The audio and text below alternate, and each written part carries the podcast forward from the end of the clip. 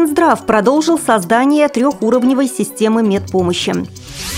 В Иркутске стали дрессировать собак-поводырей. Москвичи смогут принять участие в слушаниях по благоустройству центральной части города. Далее об этом подробнее в студии Наталья Гамаюнова. Здравствуйте. Здравствуйте.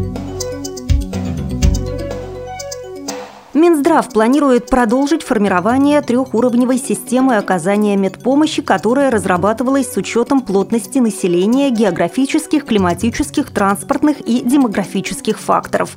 Первый уровень составляют учреждения, находящиеся в шаговой доступности от места жительства – поликлиники, сельские амбулатории и районные стационары. Эти медучреждения должны оказывать не менее 40-45% помощи, которая включает в себя все виды профилактики и лечения самых распространенных заболеваний, не представляющих угрозы жизни. Второй или межмуниципальный уровень направлен на лечение острых заболеваний и состояний, в том числе травм, инфарктов, инсультов и интоксикаций. К учреждениям этого уровня относятся специально оснащенные и укомплектованные многопрофильные стационары. Любой больной, проживающий на прикрепленной к этому медучреждению территории, должен иметь возможность добраться до него за 30-40 минут. Работа выстраивалась так, чтобы больные поступали, минуя приемное отделение, сразу на диагностику. Предварительный осмотр занимает не более 10 минут. Врач опрашивает больного, в то же время медсестра берет кровь и отдает ее в экстренную лабораторию. Дальше его тут же отправляют на томографию, а за это время уже готов лабораторный анализ. Диагноз поставлен, больного направляют в отделение или сразу в операционную, описала министр работу больниц второго уровня. К третьему уровню принадлежат учреждения, в которых граждане могут получить плановую, специализированную и высокотехнологичную помощь. Согласно статистике Минздрава, в рамках программы модернизации за последние два года обновлено и отремонтировано более 4 тысяч медицинских учреждений. Переоснащено более пяти с половиной тысяч. В регионах появились прекрасные современные клиники, которые ничем не отличаются от клиник Москвы и Санкт-Петербурга. Благодаря этому, по словам министра, меняется и настрой профессионального сообщества. В связи с появлением высокотехнологичного оборудования выросла мотивация медиков качественному труду. Еще до недавнего времени слабовидящие жители Иркутска могли приобрести себе помощника только в Москве. Трудностями при перевозке собак занимались сами незрячие или их родственники. Сейчас в иркутском питомнике К-9 стали обучать четвероногих поводырей. Дрессировка собак производится квалифицированными кинологами. Сейчас в питомнике обучены две собаки, которые уже были отданы инвалидам. Еще трех обучают и дрессируют, подготавливая к сложной работе.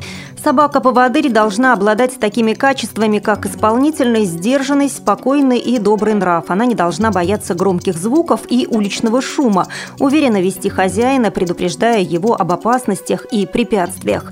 На таких четвероногих помощниках лежит огромная ответственность за незрячего человека. Хозяин такой собаки полностью доверяет ей безопасность своей жизни и здоровья. По необходимости кинолог проводит дополнительную дрессировку и обучение собаки. Очень часто инвалиды по зрению не знают о том, что имеют право на бесплатное предоставление им собаки. Первым вопросом при звонке в питомник является выяснение стоимости поводыря. Воспитание и затраты на обучение, покупку щенков осуществляется региональным министерством социального развития, опеки и попечительства. Чтобы иметь возможность получить такого помощника, нужно принести справку из медицинского учреждения и встать на очередь. Затраты на содержание собак и их питание компенсирует государство, ежегодно выделяя хозяину определенную сумму денег, которая сейчас составляет 18 тысяч рублей. Напомним, что первые школы по дрессировке собак-поводырей появились в Германии после Первой мировой войны. Главной задачей было обеспечение помощниками ветеранов войны, потерявших зрение на фронте. Департамент жилищно-коммунального хозяйства и благоустройства Москвы приглашает горожан принять участие в общественных слушаниях по благоустройству скверов и озеленению территорий в пределах Садового кольца в 2013 году. Департаментом совместно с префектурой Центрального административного округа и главами управ районов Сформирован адресный перечень по обустройству 19 скверов и озелененных территорий Садового кольца в шаговой доступности с целью создания комфортной городской среды для организации отдыха и туризма. В материале подчеркивается, что техническим заданием на проектирование предусмотрено, что все объекты должны выполняться в едином архитектурном стилевом решении. Должно быть предусмотрено вертикальное озеленение, установка декоративного ограждения, устройство площадок для тихого отдыха и установка малых архитектурных форм. Проектом должны быть решены мероприятия по обеспечению доступа инвалидов и других маломобильных групп населения. Учитывая высокую рекреационную нагрузку, предполагается использовать только высококачественные износостойкие отделочные материалы и мощения с учетом архитектурно-художественной концепции.